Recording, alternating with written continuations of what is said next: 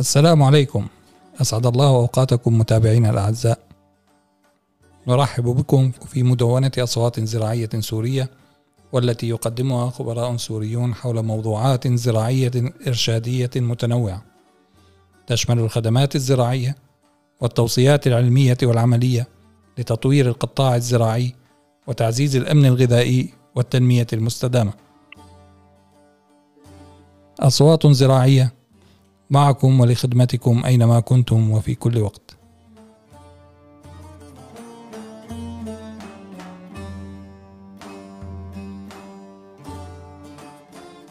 معكم المهندس الزراعي زهير مجيد آغا حلقة اليوم برعاية فريق الخبرات الأكاديمية السورية للزراعة والأمن الغذائي المركز الأكاديمي لدراسات التنمية والسلام بالشراكة مع جامعة ساسكس ومنظمة كارا في المملكة المتحدة ضمن مشروع أصوات زراعية لنقل المعرفة وتنمية القطاع الزراعي في سوريا.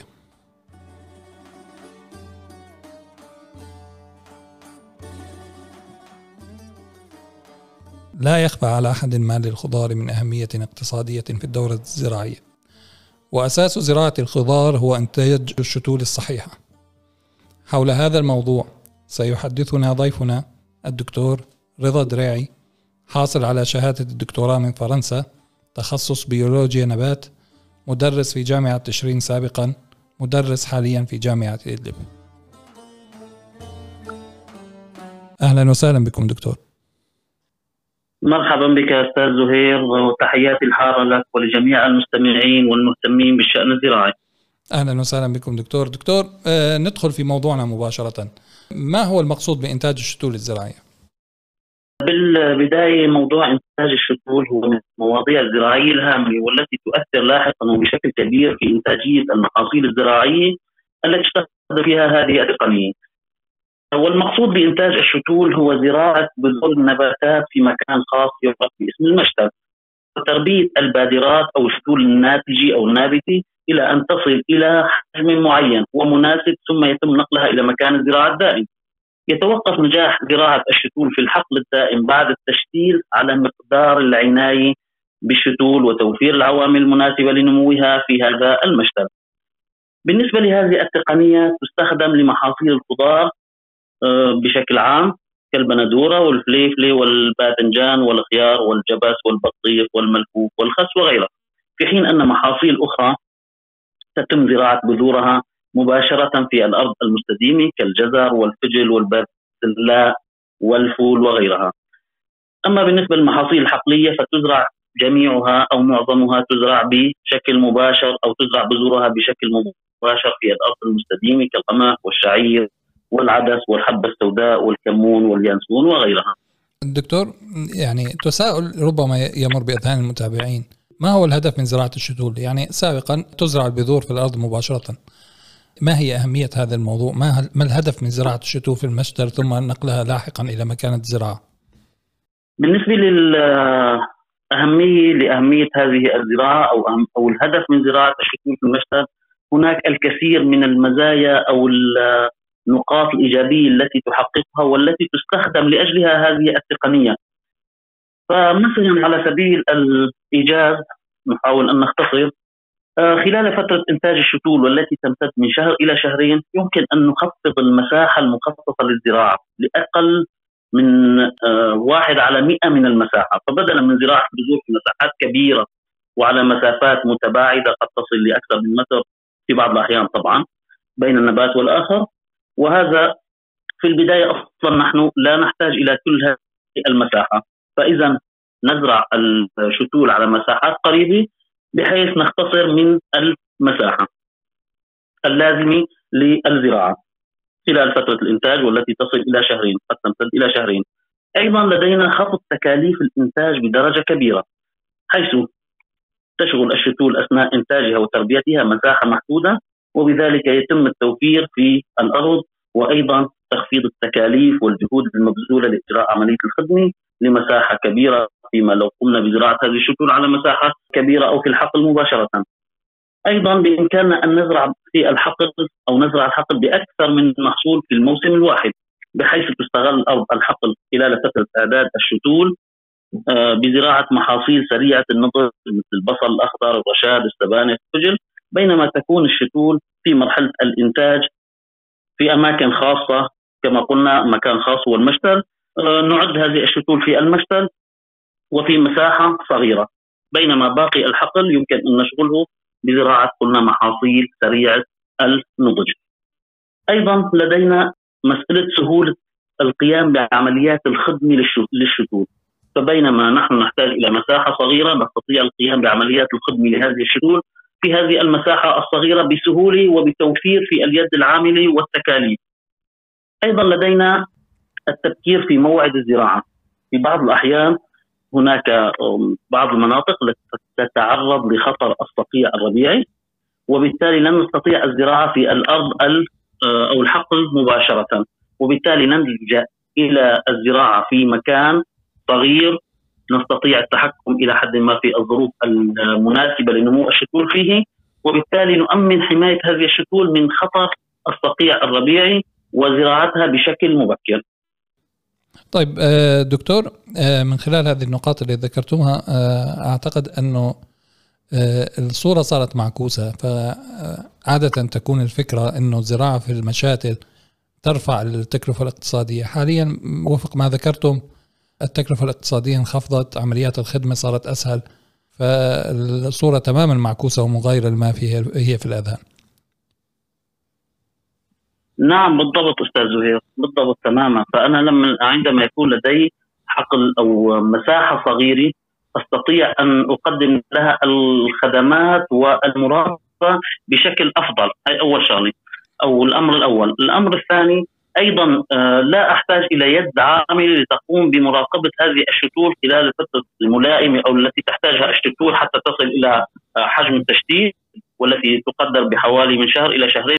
فاذا أنا اوفر بالأيدي العاملة اوفر بأجور هذه الأيدي العاملة. آه، أضمن المراقبة لهذه الشتول وأمن أيضا عمليات أو حماية هذه الشتول من العوامل الخارجية التي تكون أو قد تكون غير مناسبة سواء صقيع أو ما شابه ذلك. برودة نهاية الشتاء والصقيع الربيعي المبكر. نعم اذا فأنا أضمن الحصول على شتول بمواصفات ذات نوعية عالية وبقدر الإمكان أخفض التكاليف قلنا أخفض المساحة بإمكاني أن أستثمر الحقل بزراعة محاصيل أخرى في هذه الفترة. نعم. التي أشغل فيها أو أزرع فيها الشتول في آه، المشتل. نعم وأعتقد دكتور آه، أيضا العامل الزمني في موضوع زراعة الشتول هو موضوع مهم من خلال موضوع التبكير.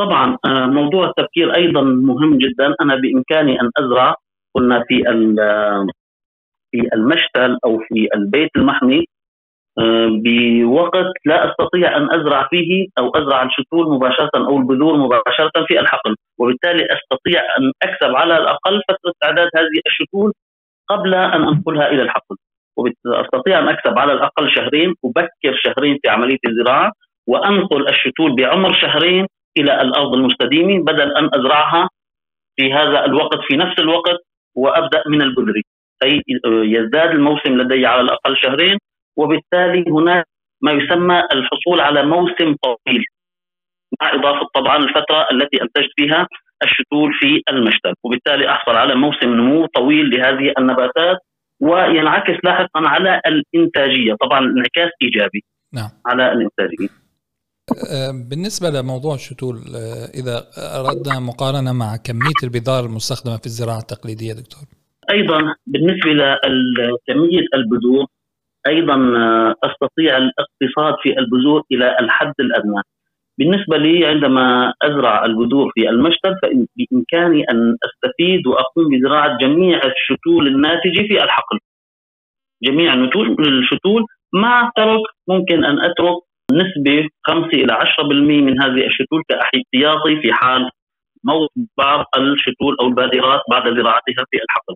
لكن عموما أستطيع أن أقول معظم البذور التي أزرعها في المشتل أستطيع أن أنقلها إلى الحقل بينما الأمر بشكل معاكس في الحقل فعندما أنا أزرع في الحقل حتى أضمن إنبات هذه البذور فعلي أن أزيد الكمية أو أضاعفها إلى الضعف على أقل تقدير هو ان تضاعفها إلى الضعف الكمي. نعم. لذلك فكما كما قلت فأنا عندي أو لدي توفير في كمية البذور عندما أزرع في المشتل بالمقارنة مع زراعه هذه البذور في الحقل. نعم. أيضا لدي أمر آه، هو إمكانية انتخاب أو اختيار الشتول الأفضل التي نتجت لدي في المشتل السليمي الخالي من الأمراض والإصابات والتشوهات إلى آخره. أيضا المتجانسه قويه النمو والتي أيضا عندما أزرعها وأنقلها إلى الحقل أو الزراعة المستديمة أو مكان مستديم أضمن بذلك آه، الحصول على نباتات قوية وبالتالي ينعكس أيضا ايجابا على الانتاجيه، انتاجيه هذه المحاصيل أو النباتات المزروعه ومستخدمة فيها تقنية الشتول. نعم دكتور. دكتور اسمح لي أن نعود إلى عملية إنتاج الشتول ذكرت خلال كلامك أن الشتول يتم إنتاجها في مكان خاص. ما ما المقصود بهذا المكان؟ طبعا بالنسبة لهذا المكان أو أنا أستطيع أن أنتج الشتول بأي مكان أو في أي مكان على أن يتم تأمين الظروف المناسبة وعمليات الخدمة المناسبة لهذه الشتول. لكن عموما هناك آه، عدة إمكانيات لإنتاج الشتول.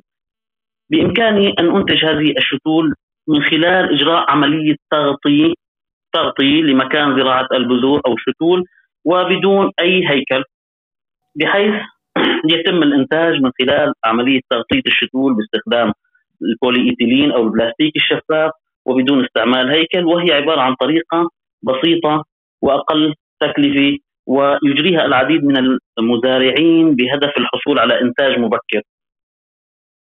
وبشكل أقل ممكن أن يستعملها بعض المزارعين بغرض التسويق تسويق الشتول تتلخص هذه الطريقة برفع التراب من جانبين من جانبي الحوض آه، لتكوين كتفين ترابيين طوليين. ارتفاع كل منهما حوالي 20 سنتيمتر.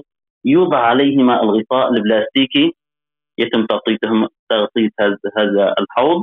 ووضع الغطاء البلاستيكي على الطرفين آه، حيث قلنا يوجد كتفين ترابيين.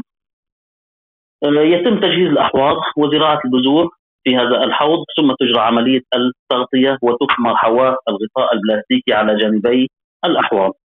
اذا هي عملية بسيطة غير مكلفة ابدا عبارة عن إنشاء أحواض خاصة بعملية الزراعه يتم تجهيز أو رفع التراب على جانبي هذه الأحواض ثم عملية التغطية بإسناد البلاستيك أو الغطاء البولي ايثيلين على هذا الأطراف الترابية التي قلنا نجهزها على جانبي الأحواض المخصصة لزراعة الشتول.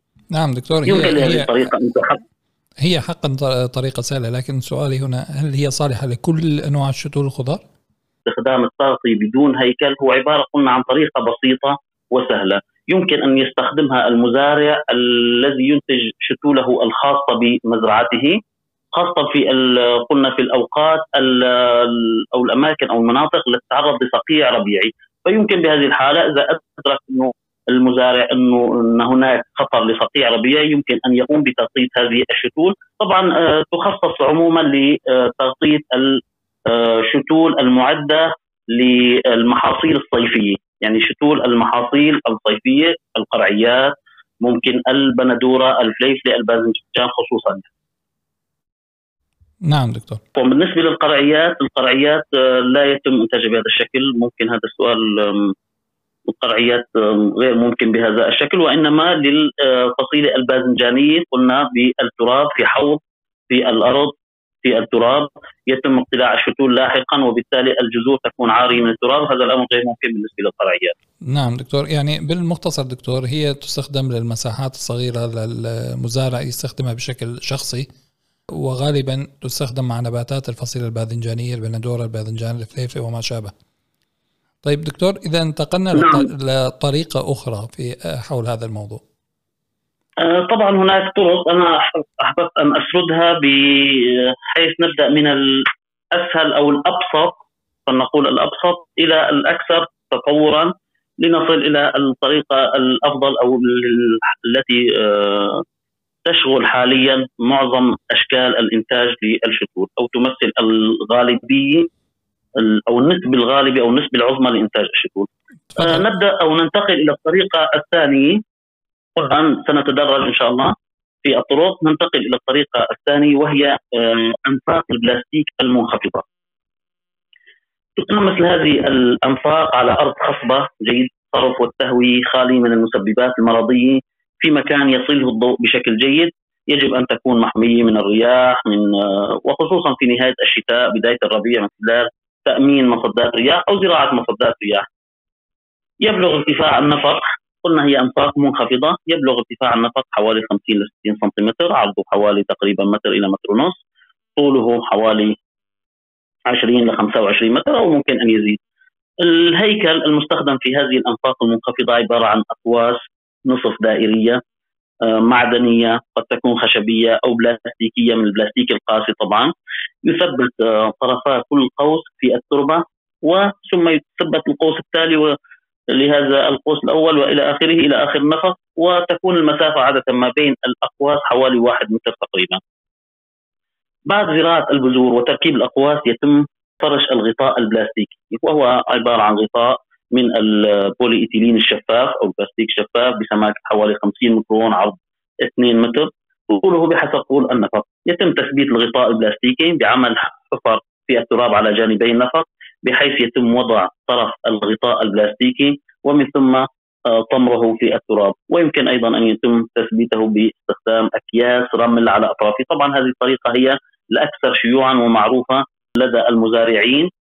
وخصوصا تستخدم طريقة الأكياس عند الرغبة برفع الغطاء في حال كان أو ارتفعت درجة الحراره أو الأجواء صارت مناسبة أو دافئة قليلا فيتم رفع الغطاء وبالتالي هناك سهولة في عملية رفع أكياس الترابية ورفع كشف النباتات الموجودة تحت الغطاء البلاستيكي ثم يعود المزارع ويقوم بتغطية هذا النفق في المساء ويضع أيضا الأكياس الترابية من جديد.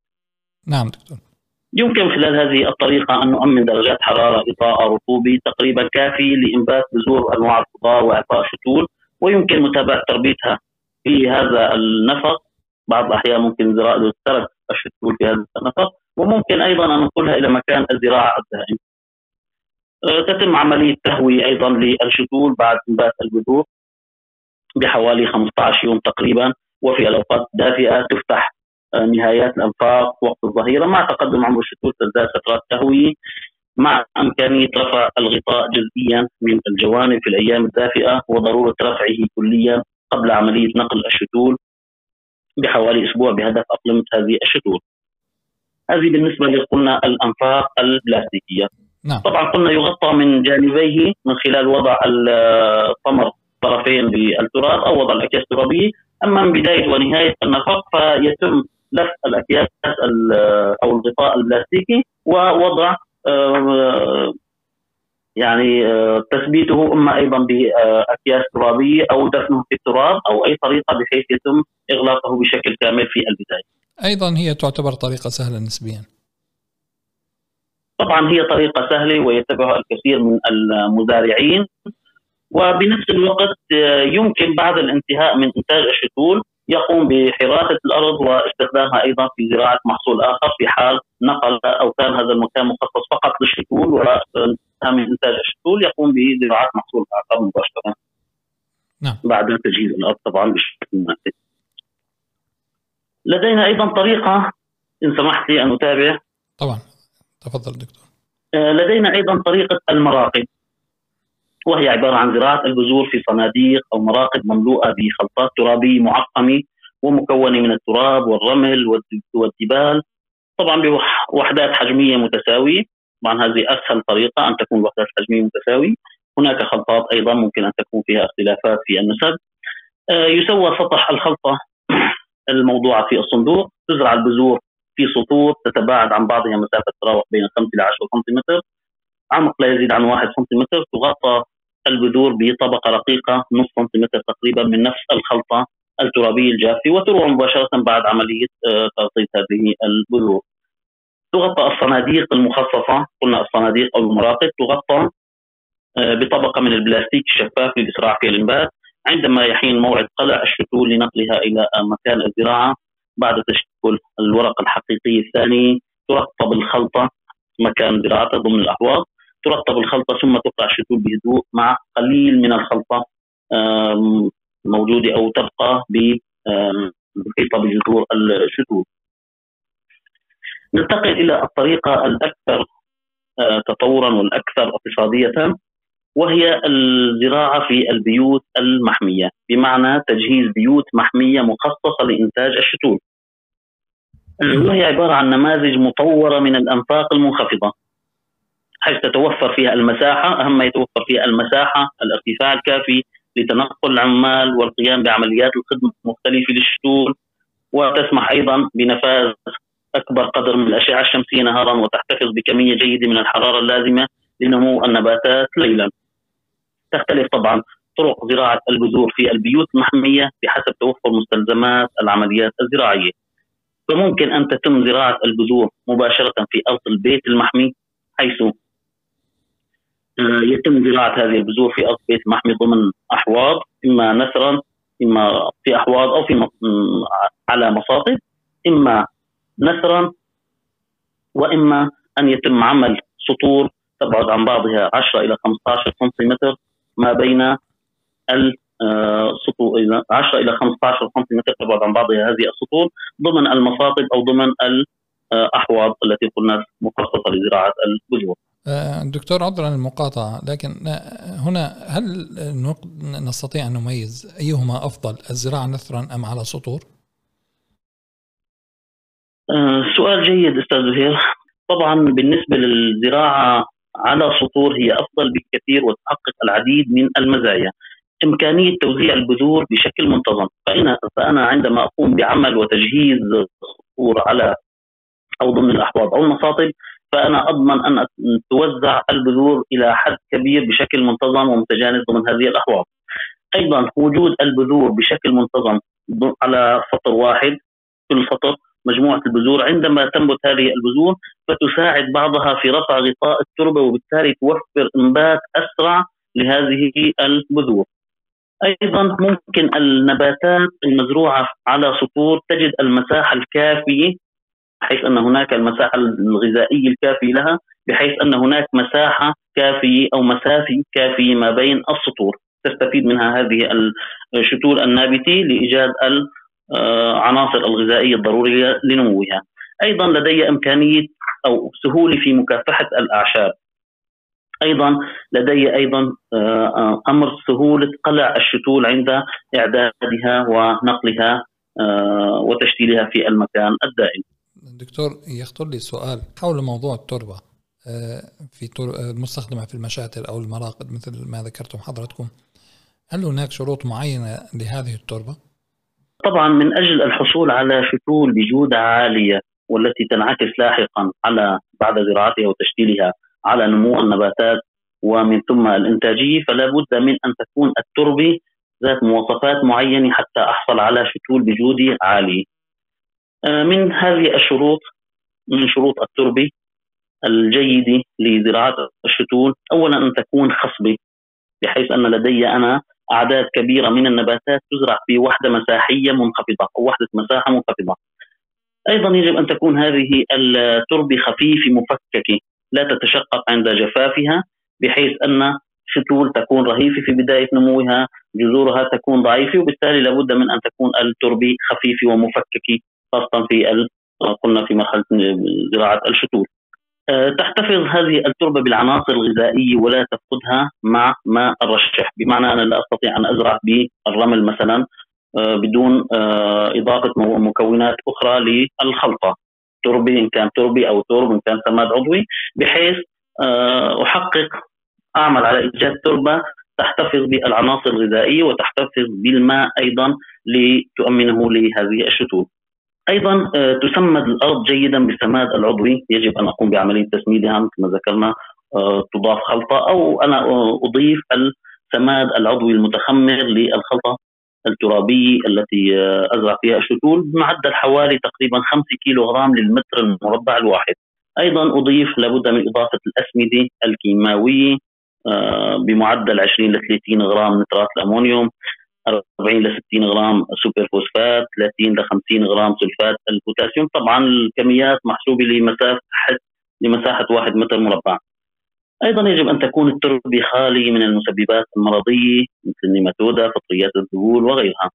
أيضا أن تكون آه، خالي من الملوحة غير موبوءة ببذور الأعشاب الضارة والتي تنافس هذه الشتول في المرحلة. قلنا تكون رهيفة هذه الشتول في البداية وبالتالي وجود أعشاب أو بذور الاعشاب يسبب مشكلة كبيرة في إنتاج الشتول ويؤثر على جودة سلبا على جودة الشتول.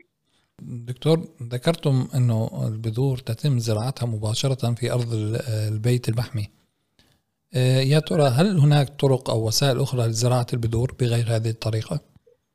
طبعا كل الحديث السابق الذي تكلمنا به هو عبارة عن زراعة البذور في التربة مباشرة. آه، سواء قلنا في أحواض سواء في مصاطب سواء نثرا أو أو على سطور إلى آخره. كل الطرق السابقه كانت للحديث عن الزراعة في التربة مباشرة. طبعا لدي والطرق الأفضل وهي التي تعطينا شتول أفضل وأجود لكن تحتاج إلى تكاليف إضافية وهي أن تتم زراعة البذور في أوعية خاصة بحيث تحتفظ الشتول المزروعه في مثل هذه الأوعية بجذورها عند إجراء عملية التشتيل اذا تحتفظ بالجذور لا يتم تقطيعها أثناء عمليه قلعها من التربه تحتفظ آه، قلنا بالجذور آه، مع كتلة ترابية أو خلطة ترابية عند إجراء عملية التشتيل مما يسهل من عملية تأقلمها بسرعة مع المكان الدائم للزراعة.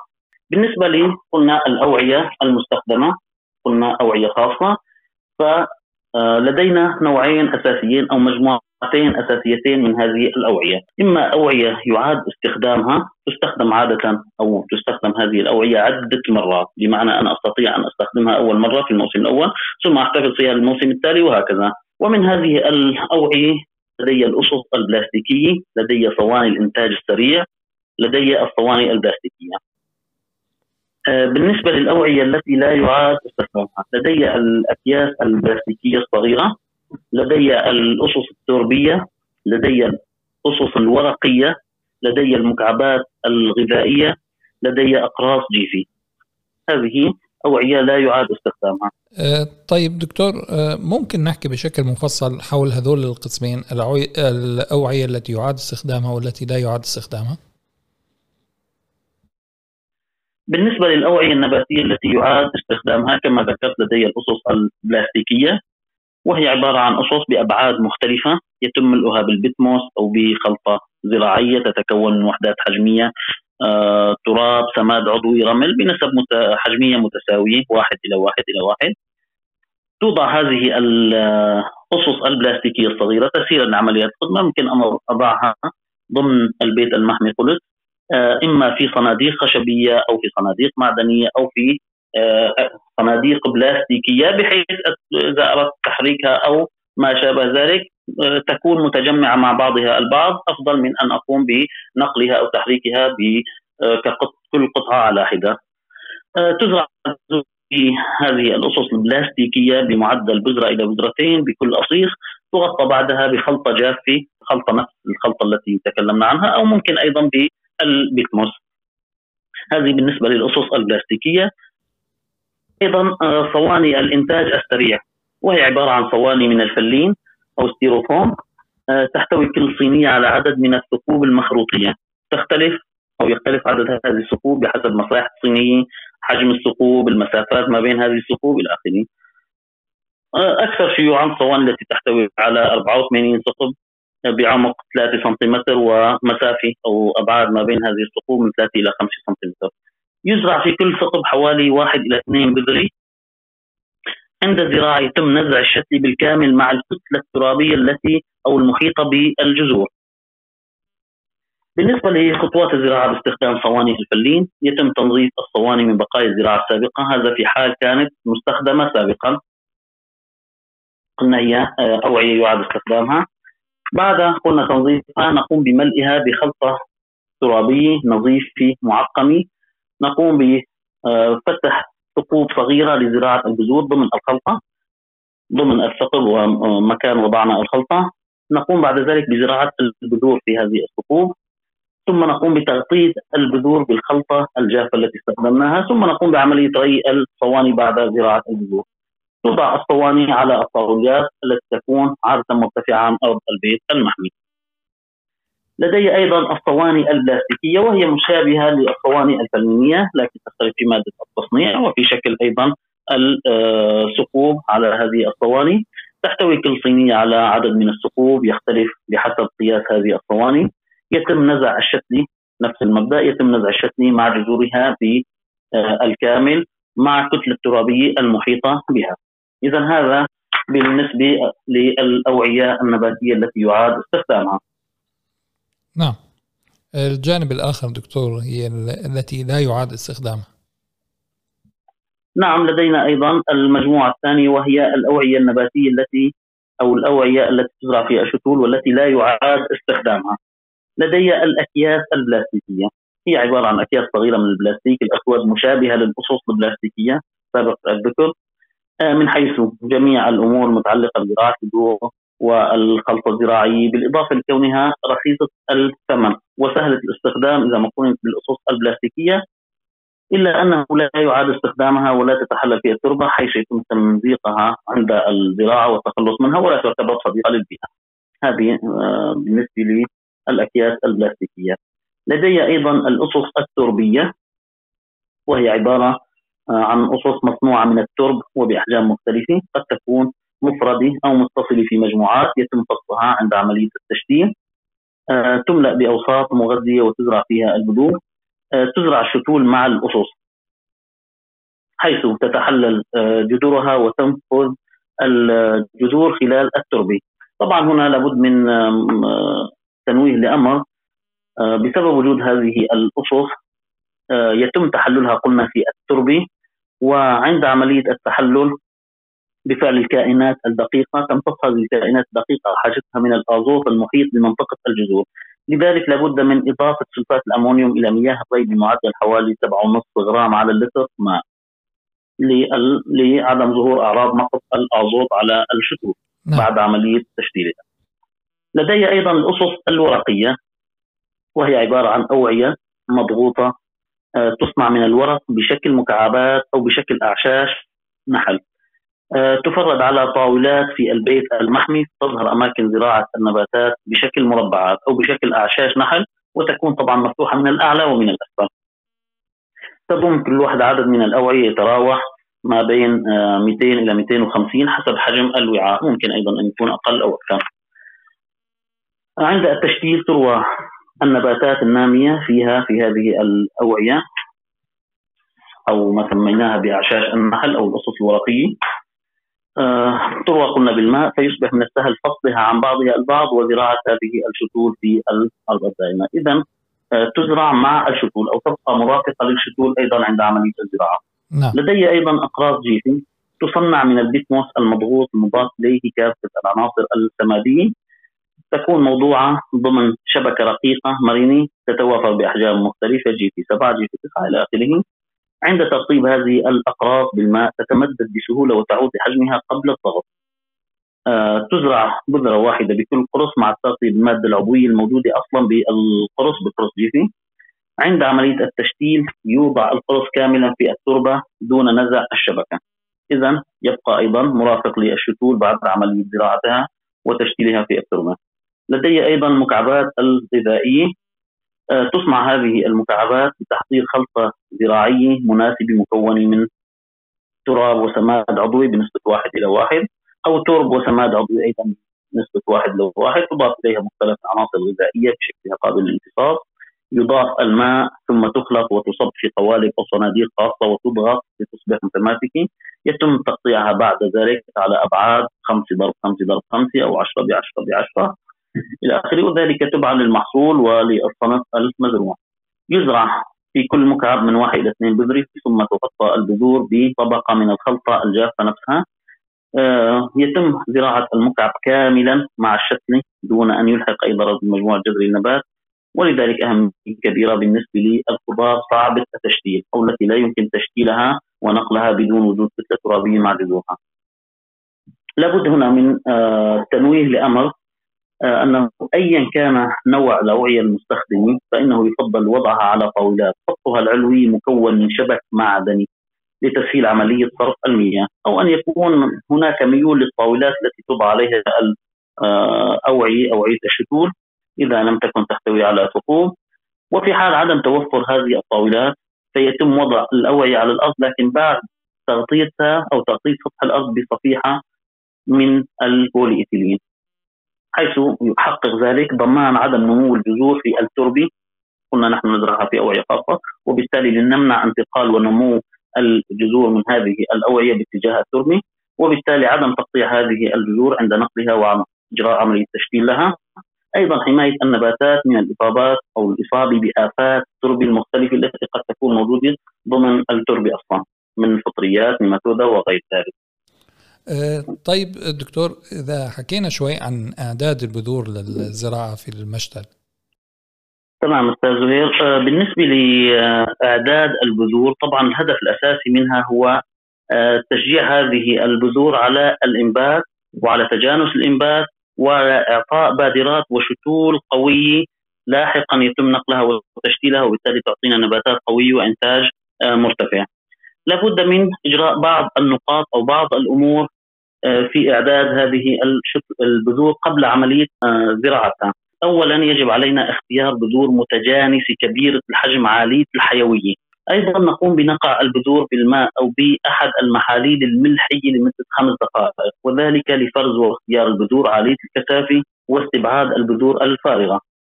نقوم أيضا بتعقيم البذور سواء حراريا من خلال وضع البذور في ماء ساخن 50 درجة درجة مئوية لمدة تختلف حسب المحصول. الملفوف 20 دقيقة البطيخ والفليفلة 2 ساعة إلى اخره أو تعقيم قلنا البذور سواء حراريا أو كيميائيا. المعامله بالمواد الكيميائيه كحامض الفوسفور 15% لمدة ساعة. آه، برمنغنات البوتاسيوم 1% لمدة ربع ساعة. حيث تسمح هذه المعاملات بالقضاء على المسببات المرضية التي تنتقل عن طريق البذور. أيضا لدينا معاملة البذور بمحاليل العناصر الغذائية الصغرى والكبرى لمدة 12 ساعة بدرجة حرارة 25 مئوية حيث تؤدي هذه المعاملة لإعطاء نباتات قوية ذات سطح تمثيلي أكبر ويسرع من نموها. طبعا مثل ما ذكرنا بالنسبة لعملية إعداد البذور هناك أهمية كبيرة تتجلى في الحصول على شتول متجانسة، زيادة قدرة النباتات على تحمل الظروف البيئية غير المناسبه، آه، سرعة دخول النباتات الناتجه عن شتول، النباتات المستخدمة فيها أو المعالجة أو المعدة في بذورها بشكل جيد، سرعة دخول النباتات بأطوارها الفينولوجيه المختلفة من ازهار عقد إثمار إلى آخره. أه، دكتور حكيتم على تحمل الظروف البيئية غير المناسبة، يا ترى ما هي العوامل البيئية المناسبة لإنبات ونمو الشتول؟ طبعا بالنسبة للشتول حتى يتم إنتاجها بشكل جيد لابد من توفير العوامل البيئية المناسبة سواء لانبات البذور أو نمو الشتول لاحقا. أهم هذه العوامل هي الحرارة لدرجات الحرارة تأثير كبير في إنتاج الشتول ويجب توفير الحرارة المناسبة للإنبات والنمو ويؤدي انخفاض الحرارة إلى توقف النمو والانخفاض الشديد للحرارة ممكن أن يؤدي إلى موت الشتول أما ارتفاع الحرارة فيؤدي لتسريع النمو وإعطاء شتول رهيفة وضعيفة. وعموما فإن شتول الخضار الشتوية كالملفوف والخس يلزمها درجات حرارة من 15 إلى 18 درجة مئوية نهارا وأقل منها بخمس درجات تقريبا ليلا. أما شتول الخضار الصيفي كالبندورة والفليفلي والخيار فيلزمها حرارة من 22 إلى 25 درجة نهارا وأقل منها بحوالي 5 درجات ليلا. فيجب توفير الرطوبة الكافية التي تساعد على إنبات البذور والتوقف الرطوبة على النوع النباتي وعلى سماكة غلاف البذر ويتم الري في المراحل الأولى بطريقة الري الرذاذي أو باستخدام مرشات يدوية للمحافظة على البذور ومنع انجرافها وتجمعها في طرف حوض الزراعة. ويجب الانتباه لانتظار عمليات الري وعدم زياده الرطوبه التي تؤدي إلى تعفن البذور وإصابتها بالأمراض الفطرية وأيضا ممكن أن تؤدي لعدم إنباتها كما أن نقص الرطوبة يؤدي لإعطاء شتول صغيرة وضعيفة. العامل البيئي الثالث وهو الضوء.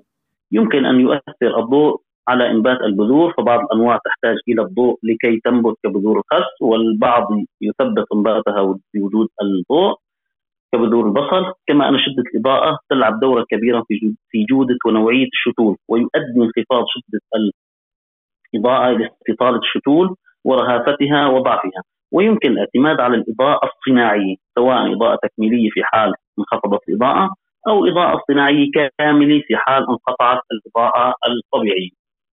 ويمكن استعمال مصابيح الصوديوم أو الزئبق كما يمكن استعمال النيونات الأنبوبية أو اللذات العادية التي تعمل بنظام 12 فولت. لدينا أيضا العامل البيئي الرابع وهو التهويه.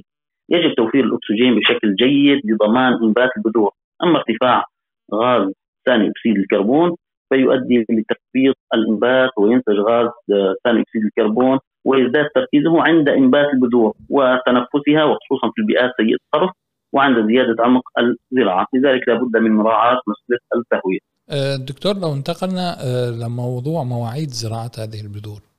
تختلف مواعيد زراعة البذور باختلاف نوع المحصول وموسم الزراعة أو ما يسمى بالعروة الزراعية. أه، سأسرد هنا بعض الأمثلة عن المحاصيل أو بعض أنواع المحاصيل ومواعيد زراعتها وتشتيلها فلدي مثلا محاصيل الخيار الفليفلي البندورة والزراعة أو موسم الزراعة المعدة للزراعة الشتوية طبعا آه، خاصة في البيوت المحمية. الحراره المثالية لإنبات هذه البذور هذه الأنواع من 22 ل 25 درجة مئوية. فترة الإنبات إذا توفرت درجة الحرارة المثالية من 5 إلى 10 أيام تتم زراعة البذور قلنا من أجل العروة الشتوية. تتم زراعة البذور في شهر أيلول ويتم التشتيل في تشرين الأول. لدي أيضا القرعيات الفليف للبندورة ومن آه، أجل الزراعة أو إنتاج الشتول من أجل الزراعة الصيفية الحرارات طبعا هي نفسها حوالي 22 ل 25 درجة مئوية ومدة الإنبات تتم من 5 إلى 10 أيام. آه، تتم زراعة البذور في كانون الثاني وأشباط وتتم عملية التشتيل في آذار. لدي أيضا بعض الخضار الشتوية والملفوف والخس ومعدة طبعا للزراعة الشتوية. درجة الحرارة المثالية للإنبات من 15 ل 18 درجة مئوية. فترة الإنبات أو تنبت هذه البذور على حرارة على درجة عند توفر درجة الحراره المثاليه خلال 10 أيام تقريبا. آه، تتم زراعة البذور في شهر آب وممكن أيلول أيضا وتتم عملية التشتيل بعد حوالي واحد إلى اثنين شهر. من عملية زراعة البذور. آه، دكتور آه، زرعنا الشتول في المشتل آه، كبرت الشتول صارت جاهزة للنقل إلى الحقل أو إلى المكان الدائم. ما هي الأمور التي يجب أخذها بعين الاعتبار في هذه العملية؟ طبعا لابد من مراعاة عدد من الأمور عند عملية نقل الشتول من المشتل إلى مكان الزراعة الدائم أو إلى الحقل الدائم من هذه الأمور ضرورة تهوية الشتول وتعريضها للظروف الخارجية كان حرارة أو إضاءة بشكل تدريجي وخلال مدة أسبوع تقريبا بهدف تخفيض هذه الشتول وأقلمتها مع ظروف الزراعة الجديدة. اذا تجهيزها ممكن أن نسميها عملية تجهيز للتشتيل أو تقسيم للزراعة في الأرض المستديمة. أيضا يجب أن تتم عملية التشتيل في وقت لا تكون في درجات الحرارة والشدة الضوئية مرتفعة وأفضل وقت هو المساء أو الصباح الباكر. أيضا أن تثمر آه، في التربة عند إجراء عملية التشتيل يجب أن تثمر هذه الشتول حتى مستوى الأوراق الفلقية وذلك من أجل المساعدة على تكوين جذور ليفية آه، تمكن النبات من الدخول سريعا بأطواره الفينولوجية المختلفة. أيضا يفضل ري البادرات بعد زراعتها بماء دافئ تضاف له سلفات المنجنيز بمعدل 1 إلى 2 غرام على اللتر من الماء. أيضا في حال الزراعه في ظروف حرارة منخفضة يمكن تغطية الشتول بأغطية من البوليإيثيلين الشفاف أو زراعتها في أنفاق بلاستيكية منخفضة. ويمكن أن نترك هذا الغطاء حتى تصل النباتات إلى آه، أعلى النفق وتلامس الغطاء. ممكن في هذه الفترة تكون الظروف قد توفرت الظروف الحرارية خاصة. يمكن أن ننزع الغطاء البلاستيكي. آه، في حال الزراعة في ظروف الحرارة المرتفعة يمكن أن نقوم بتغطية الشتول بأغطية ورقية أو قبعات بلاستيكية تخفف من حدة الحرارة والإضاءة على هذه الشتول التي تكون في رهيفة في بداية عملية التشتيل أو تكون حساسة للتقلبات والتغيرات التي تحدث لها.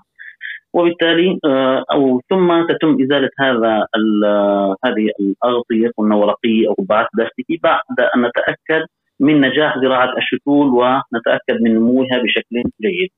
نعم آه، دكتور آه، من خلال حديثنا السابق ذكرنا محاسن استخدام الشتول وميزاتها والفوائد العائدة. يا ترى هل هناك عيوب لاستخدام هذه الشتول؟